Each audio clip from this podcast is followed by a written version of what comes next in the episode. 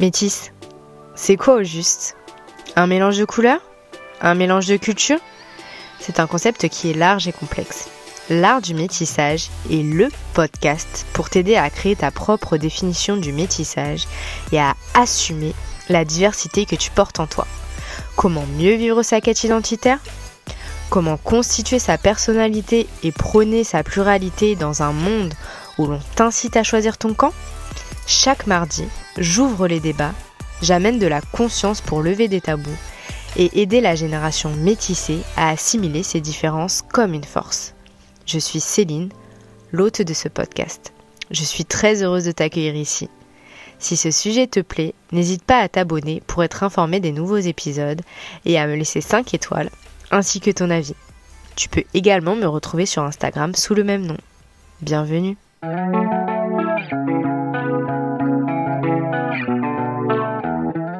Bienvenue Oran sur mon podcast L'art du métissage. Comment vas-tu aujourd'hui? Écoute, euh, ça va plutôt bien, peut-être un manque d'heures de sommeil, mais à part ça, ça va. J'espère que tu vas bien aussi. Ça va. Il y a le FIDS, donc euh, c'est Festival de sport extrême. Et, euh, du coup, voilà. Mais ah, je suis en forme. cool, ok, je connais pas du tout. Pour mettre un petit peu le, contexte sur l'interview, donc ici on va parler de d'assimilation culturelle et de white passing. Donc pour euh, mettre un petit peu les choses en contexte. Donc tu as un rapport qui est un peu spécifique à ton métissage, on pourrait dire, euh, parce qu'en fait tu as deux parents d'origine différente, mais tu as grandi en fait avec une seule culture au sein du foyer. C'est ça, euh, grosso modo c'est ça. Et en fait ce qui fait que finalement au début tu t'es peut-être pas forcément posé des questions, mais au fur et à mesure tu as commencé à t'en poser et tu as eu peut-être une forme de culpabilité, on va, le, on va le voir au fur et à mesure de l'épisode de podcast, mais tu as une forme de culpabilité, je dirais avec des guillemets, de ne pas t'être intéressé en fait à bah, cette part, euh, cette autre part de toi, cette autre culture que tu as en toi. Et voilà, parce qu'en fait à la maison, il y avait une unique culture qui était présente. Oui, oui, en fait, mes, mes, parents se sont séparés quand j'étais euh, assez jeune. Hein. J'étais, euh, je sais pas, je devais peut-être avoir 2-3 ans.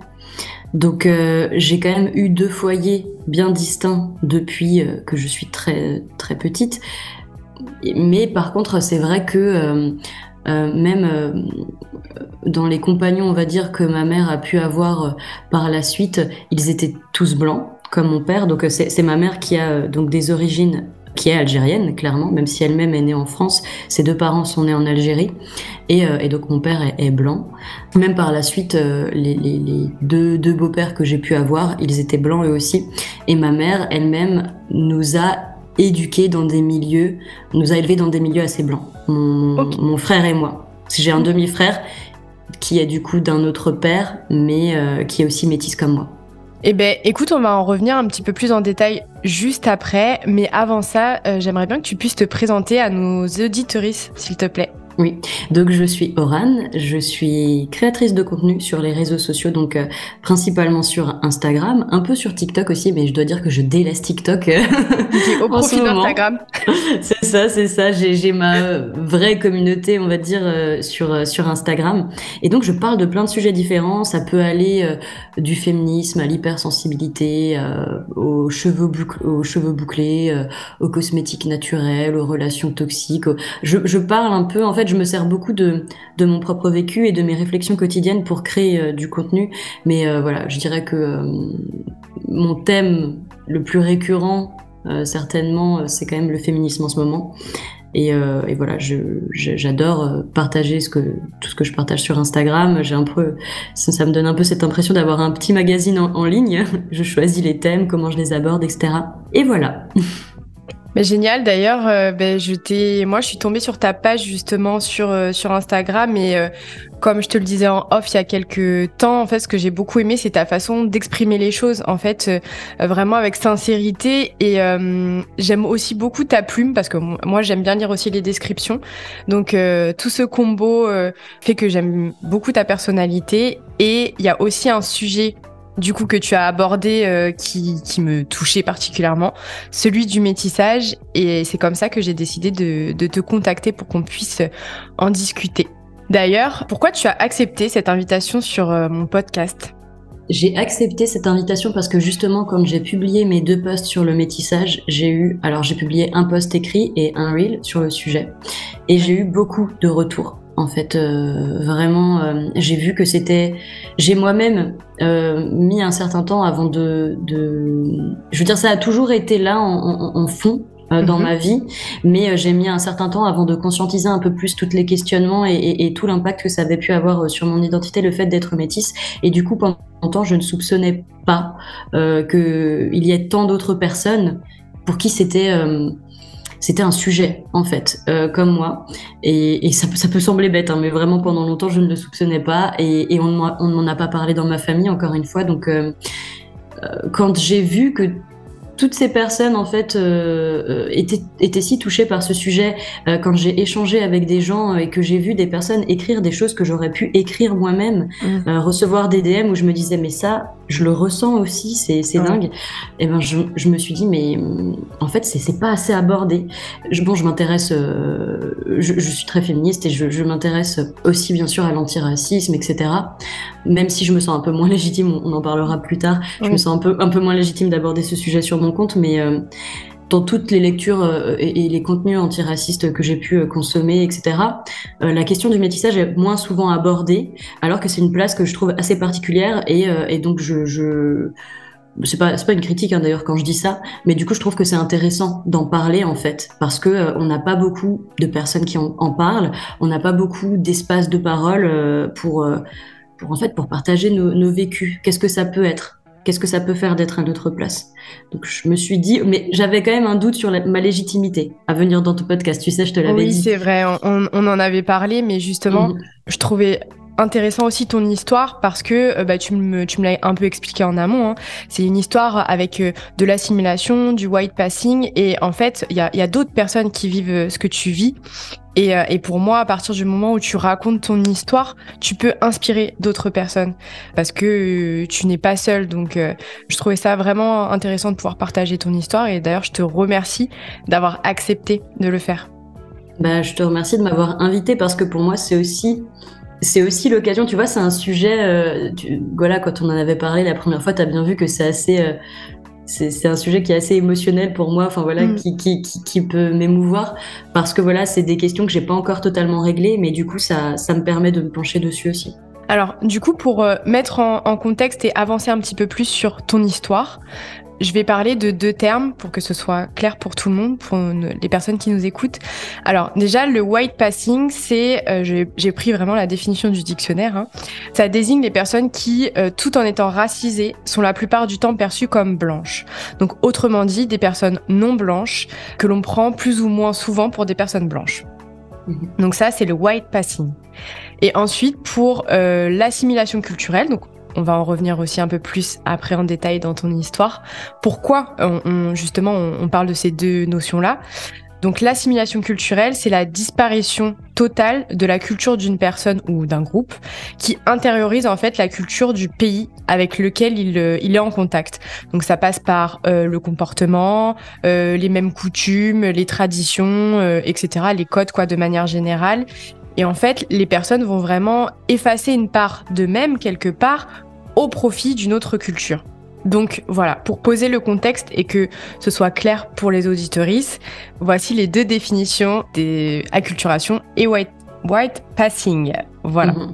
Maintenant que c'est posé, est-ce que tu peux nous en dire un petit peu plus sur ton histoire personnelle et bah, autour de l'assimilation en fait et du white passing en tant que métisse? Alors en fait, euh, donc, comme je l'ai dit, mes parents se sont séparés euh, euh, assez tôt. Euh, le fait est que je ne viens pas d'une grande ville. Je viens même de, de, de, villages et de toutes petites villes, quoi, en France.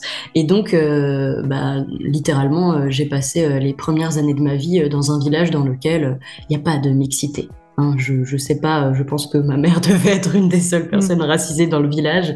voilà, on parle d'un tout petit village alsacien. Donc déjà, elle-même a évolué dans un milieu euh, bah, très blanc. Euh, et même avant, en fait, euh, qu'elle vive en Alsace, elle vivait en Île-de-France. Et il se trouve que mes grands-parents maternels, donc quand ils sont venus d'Algérie, ils se sont installés donc en, en Île-de-France, mais pas à Paris.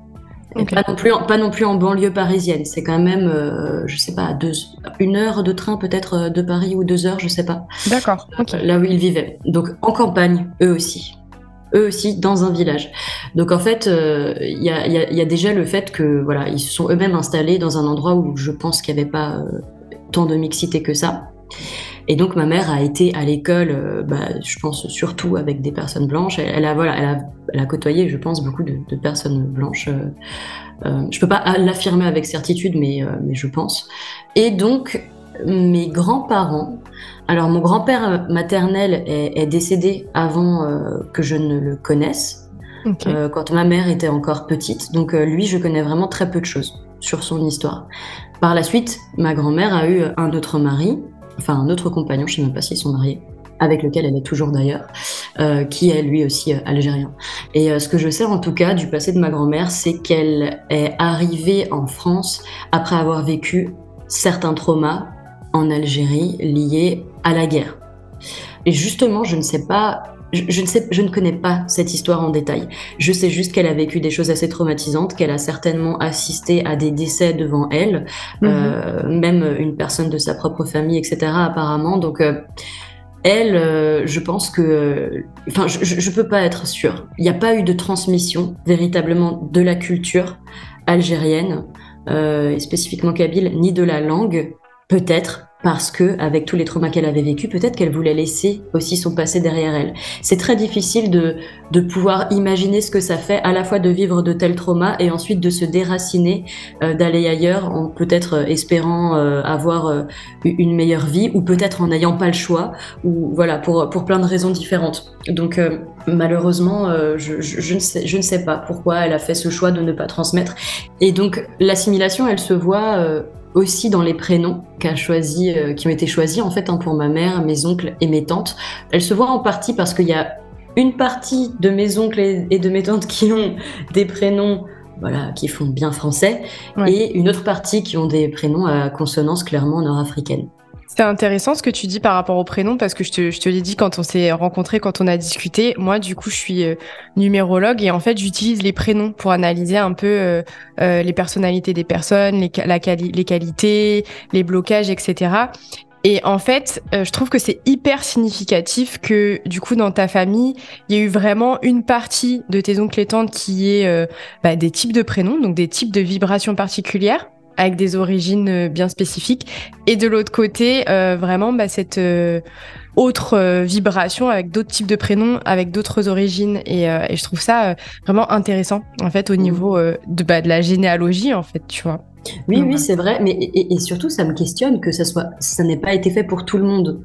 En mmh. fait, euh, je, je, je, me demande pourquoi. Voilà, je, ça paraît, je ne sais pas. J'ai vraiment mis beaucoup trop de temps et il y a encore beaucoup de questions que je n'ai pas euh, pas posées ou beaucoup de questions que je n'ai pas pu poser. Ouais. Bah, du côté de mon père, pour le coup, euh, mon père euh, bah, vient, à, lui, pour le coup, de, de, ce petit village alsacien, très blanc, euh, voilà, et, et je pense pas qu'il ait voilà, grandi avec beaucoup de diversité autour de lui. Et même, malheureusement, dans certaines campagnes françaises, ouais. le, le, racisme, c'est quelque chose de, de, socialement accepté, en fait c'est presque culturel en fait dans certains endroits. J'oserais jusqu'à dire, enfin, j'ose, dire ça parce que bah, je, je, me suis bien euh, rendu compte moi-même euh, en côtoyant ces milieux que parfois je pouvais en, entendre, euh, bah, assister à des micro-agressions, ouais. euh, bah, que ce soit directement vers moi ou alors entendre quand ces personnes parlent, ouais. personnes racisées devant moi en oubliant que j'en suis une aussi apparemment, euh, voilà, disent des choses qui sont clairement racistes. Alors ça va pas être euh, raciste à base de haine, mais tu vois, tu, tu ouais, connais hein, toutes les formes de racisme qu'il ouais. peut y avoir. C'est vraiment du racisme ordinaire pour le coup. Ils, ça. Ils s'en rendent même pas compte que ce qu'ils disent, euh, ça a un impact quoi. C'est ça. Donc euh, moi j'ai vraiment dit avec une maman qui a connu cette assimilation et un père blanc, ce qui fait que en effet j'ai été moi-même dans des milieux très blancs que ce soit au niveau des écoles, que ce soit au niveau des amis que je me suis fait par la suite, etc. Même euh, au niveau du collège, je pense qu'on était trois personnes racisées dans mon collège, euh, ou peut-être quatre, je sais pas. Enfin, j'en ai trois qui me viennent en tête, en plus de moi. Voilà. Et, et, et en fait, j'ai un white passing et à la fois je l'aime pas. J'ai un white passing parce que du fait d'avoir uniquement cette, cette culture, on va dire, française et d'avoir évolué dans ces milieux, eh bien, j'ai tous ces codes-là. Mhm. Et à la fois, dans ces milieux-là, on m'a quand même très souvent posé cette question de quelles sont tes origines. Ça se voit que voilà, tu fais pas française, quelles sont tes origines. Comme on dirait, t'es typé, euh, ce genre de, Exactement. phrase. Exactement, d'où est-ce que tu viens, etc. etc. Mm. D'ailleurs, les fois où j'ai euh, j'ai voyagé euh, donc en, en, Afrique du Nord, Égypte ou Tunisie ou quoi, là-bas on parle dans la langue du pays parce que il, se dit bon physiquement elle, elle vient d'ici. Et en fait euh, bah non moi j'y comprends rien mais donc euh, c'est c'est c'est le white passing au niveau de la culture et au niveau des codes sociaux au niveau de l'entourage etc il est présent. Et c'est mon physique qui questionne en général dans les milieux blancs. Et justement euh, tu me parlais de ça aussi c'est alors ton white passing des fois quand tu veux défendre certaines bah, certaines causes notamment euh, l'antiracisme, ça peut aussi euh, être un peu difficile pour toi de trouver ta place. C'est-à-dire, en fait, je pense que, enfin, et c'est pas je pense, c'est un fait. Je j'ai déjà vécu du racisme de manière directe. Mhm. Je me suis déjà, voilà, on m'a déjà clairement refusé, par exemple, l'accès à un endroit euh, à cause de ma couleur de peau. Je me suis déjà fait et pourtant, je suis très, je suis claire. Je suis pas blanche non plus, mais je suis claire de peau. Et donc, je, voilà, on m'a déjà traité de bougnoule. Enfin, voilà, horrible, mais euh, je suis clairement pas la personne qui a la plus à plaindre. Euh, mon nom de famille euh, fait, je sais pas, peut-être même pas français, mais bon, il fait, il fait blanche, on va dire. mon prénom, mon prénom, je sais pas. Apparemment, il y a beaucoup de personnes qui, qui s'appelleraient Oran en Algérie, ce que me disait ma grand-mère en tout cas. N'empêche qu'il a quand même été francisé, je pense, avec le AU R-A-N-E, tu vois, donc, euh, et pas O-R-A-N. Euh, donc, euh, donc voilà, je suis clairement pas la personne en fait qui subit le plus de racisme de manière frontale, comparé à des personnes voilà, dont, les origines se voient beaucoup plus que moi. Et, et aussi du fait certainement que voilà, j'ai tous ces codes sociaux dont, dont, je parlais avant, que aussi je, je, ne porte pas de signes distinctifs religieux comme par exemple un foulard ou quoi que ce soit parce qu'on sait que malheureusement en France, il y a beaucoup de personnes qui ont des problèmes avec ça. Donc j'ai été, somme toute, comparée à d'autres personnes, assez préservée. Euh, mais en même temps, voilà, j'ai eu aussi cette place où j'ai, du fait que j'ai ce white passing, assisté à des choses qui m'ont pourtant touché dans mon identité, parce qu'il n'y a rien à faire, je me reconnais quand même pas, je me considère pas comme blanche, en fait. Donc voilà, et c'est vrai que quand j'ai commencé à parler d'antiracisme sur Instagram, parce que je l'ai quand même fait quelques fois, j'ai eu quelques retours, parfois par DM. C'était rare quand même. Mais voilà, ça m'a, ça arrivé quelques fois que je reçoive des DM du style, mais qu'est-ce que tu parles de ça, toi? Euh, T'es pas une personne racisée, etc. Ou alors, euh, voilà, je, je, sais aussi qu'il y a des, des, créatrices de contenu qui parlaient antiracisme, etc., qui ont pu dire de moi que euh, j'abordais le sujet pour faire mon intéressante alors que je suis juste une blanche. Mm. ou ce genre de choses. Donc, euh, ouais, c'est un, un, peu délicat et je pense que là, beaucoup de métis, beaucoup de personnes métisses pourront se reconnaître là-dedans. C'est qu'en fait, pour les personnes qui sont, dont la racialisation, on va dire, se, se, voit plus que nous, on n'est pas assez racisé et chez les blancs, on n'est pas complètement blanc parce qu'on nous demande tout le temps d'où on vient. Donc, euh, c'est un peu cette position de où est-ce qu'on est légitime, quelle est notre place? C'est ça. Du coup, tu as dû aussi sûrement te poser beaucoup la question de comment trouver ma place et quelle est mon identité. Mhm. Et euh, comme tu le dis aussi, parce qu'en en fait, euh, oui, tu as subi quand même des micro-agressions, et même si tu as un white passing, ça peut être d'autant plus difficile parce qu'en fait, justement, les gens vont encore moins faire attention à ce qu'ils disent devant toi. Et donc toi, peut-être que potentiellement, pour choisir ton groupe de personnes, ça va peut-être être plus compliqué parce que, euh, tu vois, par exemple, comme moi qui suis une personne, enfin, ça se voit, etc., bah, à la rigueur, ce que je peux faire, c'est que je peux me diriger vers euh, des groupes de personnes qui vraiment me ressemblent pour m'éloigner mhm. de ces micro-agressions-là, tu vois. Mhm. Alors que toi, peut-être, bah, c'est peut-être plus difficile de trouver ce, ce, groupe un peu safe qui te permette à un moment donné de pouvoir euh, lâcher prise, être toi-même et simplement euh, pas entendre euh, des, réflexions désagréables, quoi, tu vois. Mais c'est surtout pas comment t'as vécu ça, toi. Oui, mais c'est surtout qu'en fait, dans mon cas, c'est même pas une question de choix parce que quand t'entends des choses comme ça, jusque dans ta propre famille, c'est difficile en fait de, Même dans ma famille proche, j'ai entendu des choses waouh quoi. Enfin, je, je, pourrais pas, encore une fois, pas de la haine, mais des choses, euh, voilà, des, stéréotypes, des préjugés, des, des, des, formes de discrimination, clairement, euh, des, mots euh, qu'on ne devrait pas dire, des. J'ai même pas eu le, choix vraiment d'éviter ou de ne pas éviter. En effet, j'y ai, juste été confrontée. Et, et voilà, et après, quand tu essayes de dire quelque chose, on te dit souvent Mais toi, c'est pas pareil. Mmh, ça, c'est. ouais, c'est la phrase euh, typique. Voilà. Et toi, du coup, comment tu l'as, tu l'as vécu? Est-ce que depuis petite, en fait, finalement, tu as pu comprendre qu'il y a certaines réflexions qui étaient déplacées euh, au sein de ta famille ou pas du tout et c'est au fur et à mesure où tu as grandi, où tu t'es rendu compte que bah, là, en fait, cette réflexion-là, ça va pas, euh, que tu, ressentais en fait dans ta chair que ça te touchait et que c'était pas normal. Euh, comment ça s'est passé ton process par rapport à ça? Non, en fait, je pense que depuis depuis petite, euh, alors je, honnêtement, j'ai pas de souvenir à mes 6 ans, mais je vais dire euh, d'aussi loin que je me souvienne en tout cas, ces, ces, réflexions que je pouvais entendre me gênaient parce que justement, je ne me suis jamais ressentie moi comme tout à fait blanche. Je me suis justement toujours ressentie comme entre les deux. Pour moi, j'avais une partie de mon identité qui était blanche et une partie de mon identité qui, qui ne l'était pas. Et, même si j'ai pas cette culture, euh, cette culture algérienne euh, euh, dans ma famille, bon, quoique, je veux dire, quand on allait chez mes grands-parents maternels, etc., voilà, il nous reste quelques petites choses, mais voilà, c'est des petites choses. Et donc, je, je me suis toujours sentie insultée quand j'ai entendu ces choses-là. J'ai toujours, dans mon souvenir en tout cas, protesté. Euh, ou au moins dit euh, ouais euh, enfin ça va ou quoi juste mm. au moins ça au moins au moins hey mais à la fois comment je peux expliquer ça? À la fois je ressentais une forme de en fait, c'était compliqué pour moi parce que voilà, c'est compliqué parce qu'il n'y avait pas cette culture et en même temps, j'ai quand même un sens d'appartenance à cette communauté, tout en ayant pas grandi entouré vraiment de cette, de cette communauté. Donc c'est, honnêtement, c'est très bizarre et c'est pour ça que je te disais, euh, c'est, un, un, un, sentiment très bizarre et c'est pour ça que je te disais que je pense que je ressens comme un manque parce que j'ai un sentiment d'appartenance à un endroit que je, ne, que je ne connais pas finalement et auquel on me renvoie aussi. Euh, quand même de, de, temps en temps. Encore, encore il n'y a pas longtemps, euh, j'ai eu une discussion à ce sujet d'une personne qui m'a dit mais tu viens d'où toi? Ah tu viens d'Algérie. Ah tu sais moi je suis pas du tout raciste et puis l'Algérie c'est super. Ah mais pourquoi tu y étais pas encore etc. enfin voilà. Je pense que je me suis euh, toujours questionnée sur pourquoi moi moi j'ai ces origines.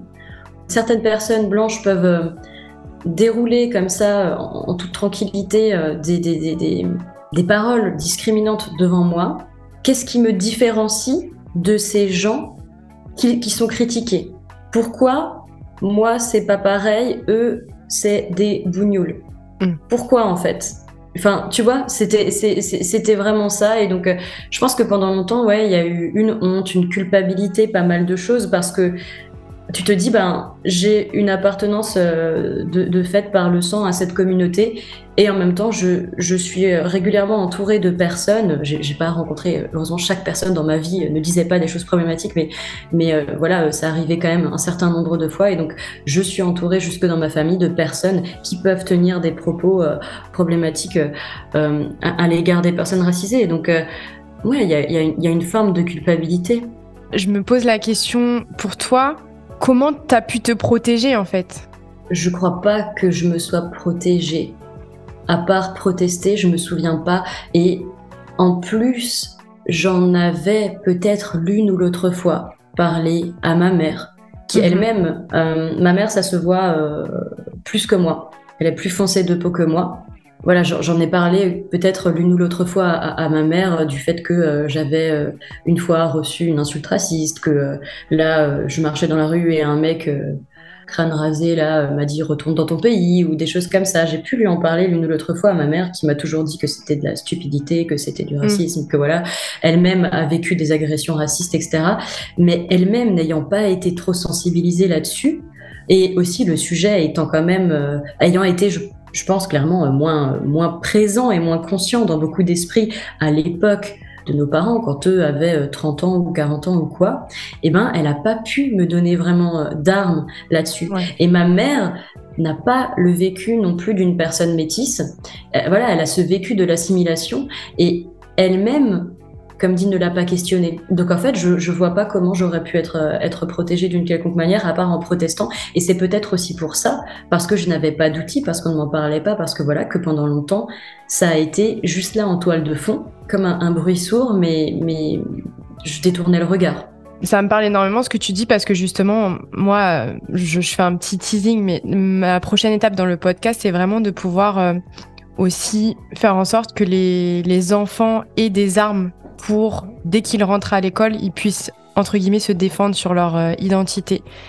Parce que hum, je trouve que la notion d'identité, bon, c'est quelque chose qui est très complexe, mais finalement, c'est le socle pour pouvoir bien évoluer pour pouvoir se développer et se défendre en fait. Parce que quand on, démarre sa vie on est dans un cocon on est euh, voilà avec sa famille. Bon ça dépend des familles mais de manière générale on va dire que on nous transmet des choses on nous éduque on nous protège on nous défend. Mais quand on est à l'école c'est pas le cas. Et je pense que c'est important de pouvoir justement euh, se questionner sur qu'est-ce que je peux transmettre en fait à mon enfant pour qu'il puisse savoir réellement qui il est au fur et à mesure c'est des questions qui sont lourdes quand même, mais, euh, mais je pense que c'est réellement important et du coup, euh, ce que tu dis, ça résonne euh, vraiment avec, avec ce que j'ai envie de, de, développer et ce que j'ai aussi vécu, puisque bah, moi aussi je suis allée à l'école et du coup, avec ma couleur bah, par rapport à la ville où j'ai grandi, c'était à majorité blanche. Et j'avais aussi des réflexions par rapport à ça, sauf que je ne connaissais pas mon identité, je ne savais pas réellement qui j'étais en fait, pourquoi j'avais cette couleur. Et c'est ça qui m'a valu beaucoup, beaucoup, beaucoup de questionnements et de, bah, de traumatisme aussi par rapport à ça. De ne pas savoir réellement qui je suis et, et voilà. Je pense que cette, cette protection-là, et on peut pas en vouloir non plus à nos parents parce que c'est, je pense que c'est maintenant où on se pose vraiment euh, des questions à ce sujet-là. Je pense que depuis quelques années, c'est vraiment un sujet que qu'on met sur la table euh, parce que le bien-être, euh, enfin, vraiment, on prend une place euh, de plus en plus forte mhm. dans nos vies. Et c'est pour ça qu'on se pose des questions sur nous-mêmes. Mais avant, c'était pas le cas et on peut pas en vouloir aux générations précédentes parce que c'était comme ça en fait. Et on, mais voilà, ce que tu dis, euh, résonne beaucoup en moi et euh, j'aimerais beaucoup euh, poursuivre ce, travail identitaire en fait en ce sens. Mhm. Et pour rebondir encore sur ce que ce que tu disais, j'ai encore une question, c'est est-ce qu'aujourd'hui tu penses que tu es en chemin pour trouver ta place ou pas? Un peu plus parce que j'ai hum, mis en lumière déjà certaines choses. J'ai commencé à poser des questions. Ouais voilà, c'est un début de chemin. Mais euh, je pense qu'il y a, y, a encore, y a encore pas mal à apprendre, il y a encore pas mal à, comprendre. Euh, tu vois, moi, cette, cette question de l'identité, elle est quand même encore assez touchy pour moi. Euh, je sais que bah, quand, quand on m'avait dit, par exemple, sur Instagram, il y a, je sais pas quand c'était, il y a je sais pas si c'était il y a un an et demi ou deux ans, j'ai du mal avec la notion du temps. Oui, euh, bah, t'es qu'une blanche qui, se sert de la lutte antiraciste pour faire son intéressante, etc. Je sais que j'ai pleuré pendant une heure parce que le sentiment de rejet, il avait été. Ça peut sembler. Je, je, sais, c'est rien comparé à ce que d'autres personnes vivent. Hein. Je suis pas du tout en train de me plaindre ou de dire que je suis la plus à plaindre ou quoi. Pas du tout. Et, en effet, le white passing donne des privilèges aussi. Hein. il faut pas, il faut vraiment pas nier ça. Mais à titre personnel, sans dire que voilà, c'est la, chose la plus dramatique du monde, et eh ben pour moi, c'est une question qui est euh, qui est complexe, qui soulève beaucoup d'émotions chez moi et euh, qui est fortement liée à, bah, je pense, j'ai de base une blessure du, rejet aussi. Donc c'est c'est pas mal lié à ça aussi. Donc euh, je pense qu'honnêtement, j'ai encore, euh, j'ai encore pas mal de, de, boulot. Et le fait que je sois tellement dans le flou aussi concernant ces sujets, ça fait que j'ai d'autant plus de difficultés à, à, les aborder publiquement. Parce que c'est difficile de venir et de dire aux gens, regardez, c'est là où j'ai mal. parce que pas tout le monde est bienveillant, en fait. Vous voyez, là où j'ai mal, et bon, évidemment, il y a des personnes qui vont... Euh, taper euh, à cet endroit. Donc euh, c'est difficile de se montrer vulnérable euh, sur des sujets qu'on n'a pas encore totalement résolus, qui sont si émotionnels pour nous. C'est pas le mot émotionnel qui suscite autant d'émotions en tout cas. Ouais, c'est ça. Mais oui, enfin, c'est même, euh, oui, c'est émotionnel aussi quand même dans le sens que euh, j'en parlais dans un podcast précédent. C'est vraiment trouver son équilibre émotionnel en fait à travers son métissage. Tu vois, trouver mhm. sa place, c'est aussi trouver son équilibre émotionnel. J'aimerais par la suite sur ce chemin, quand je m'en sentirai prête, apprendre plus de choses sur cette euh, culture qui me manque enfin, où moi j'ai la sensation d'avoir un manque. Et je pense pas, tu sais, c'est difficile quand tu as été élevé euh, d'une certaine manière, etc. Je pense pas changer euh, drastiquement des, choses dans ma vie, mais j'aimerais pouvoir être un peu plus au contact de ces choses-là, tu vois. Et j'aimerais surtout un jour aller en, Algérie. À la fois, j'ai peur d'y aller, j'ai peur, tu sais, j'ai peur de ce que je vais y découvrir. Tu sais, c'est presque, au bout c'est fantasmé. Tu vois ce que je veux dire? C'est tellement, il y a tellement d'enjeux aussi que voilà, encore une fois, c'est, pas anodin. Mais euh, voilà, j'aimerais euh, rassembler petit à petit au, cours de ce chemin assez de courage pour faire plus de pas dans ces directions. Tu vois, quand tu dis ça, par exemple, euh, le fait que tu, tu as envie d'aller en Algérie, te et te reconnecter, en fait, je vois vraiment comme une porte, tu vois, où tu dois l'ouvrir pour rentrer et passer la porte. Et en fait, c'est aller vers toi, c'est te connecter à toi, une part de toi, et aller à la découverte euh, de toi, quoi. Donc, je trouve ça vraiment fort et, beau. Et, et c'est vrai que hum, ça peut faire peur, en fait, de se dire, bah, ok, je vais aller explorer une part de moi, je vais voir ce qui s'y passe. Et c'est un grand pas, je pense. Mm-hmm. Oui, totalement. Puis surtout, tu sais, quand encore une fois, tu as été élevé dans des milieux très blancs euh, comme moi, et ben j'ai eu euh, bah, et j'ai encore euh, beaucoup de personnes autour de moi qui sont blanches, d'amis ou de, mmh. de petits amis ou quoi. Donc c'est pas comme si j'avais beaucoup de gens non plus autour de moi qui peuvent comprendre, avec qui je peux partager ça. En fait, il y a beaucoup de personnes pour qui c'est pas ça, ça, vraiment comprennent pas du tout l'enjeu que ça peut être pour moi toutes ces questions. Et du coup, j'ai encore une petite question aujourd'hui. Donc, euh, je pense que tu as quand même un petit peu réfléchi à tout ça, euh, en ayant fait des posts, en ayant introspecté, même bah, par le podcast aussi, peut-être que tu as pu euh, voilà, réfléchir, avoir des choses qui te reviennent à la surface. Comment toi, tu te définis? Parce que en réalité, en tant que personne métisse, on le dit de plus en plus, en fait, c'est pas aux gens de nous définir, c'est à nous de nous définir justement parce qu'on a cette double identité et du coup, on vient piocher ce qu'on a envie de piocher dans les deux cultures, tu vois. Et c'est ce qui fait en fait qui nous sommes. Du coup, toi, comment toi tu te définis? Ben, tu vois, c'est drôle quand euh, les gens me demandent mes origines. Avant de dire j'ai des origines algériennes ou quoi, je, ce que je réponds toujours, c'est je suis métisse. Comme si c'était un pays je, viens de Métis, euh, Métisland.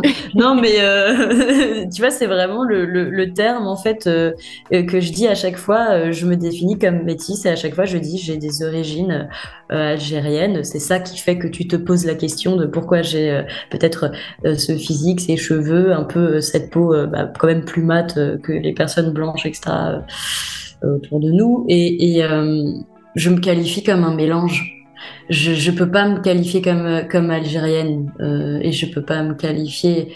Bah si, je suis française. Hein, je suis née sur le sol français. Je je, enfin j'ai la culture, euh, la langue, euh, mais je je me sens pas blanche en tout cas, ouais. Je sais pas si ça répond à ta question en fait. Hein. Si, si, en fait, moi, ce que, ce que je vois, c'est que justement, tu t'es en, mais tu construis en fait petit à petit ton identité, euh, tu t'y intéresses de plus en plus, tu mets chaque pierre, euh, enfin chaque, pièce du puzzle, on va dire plutôt, l'une après l'autre. Et en fait, ça ne va faire que se renforcer au fur et à mesure du temps. D'ailleurs, tu le dis parce que tu te dis, bah, peut-être que la prochaine étape, ça va être de, de découvrir un peu plus qui je suis du côté de ma maman, donc euh, et de et de me de m'ouvrir à cette culture-là, de, de découvrir, de voir ce qui s'y passe.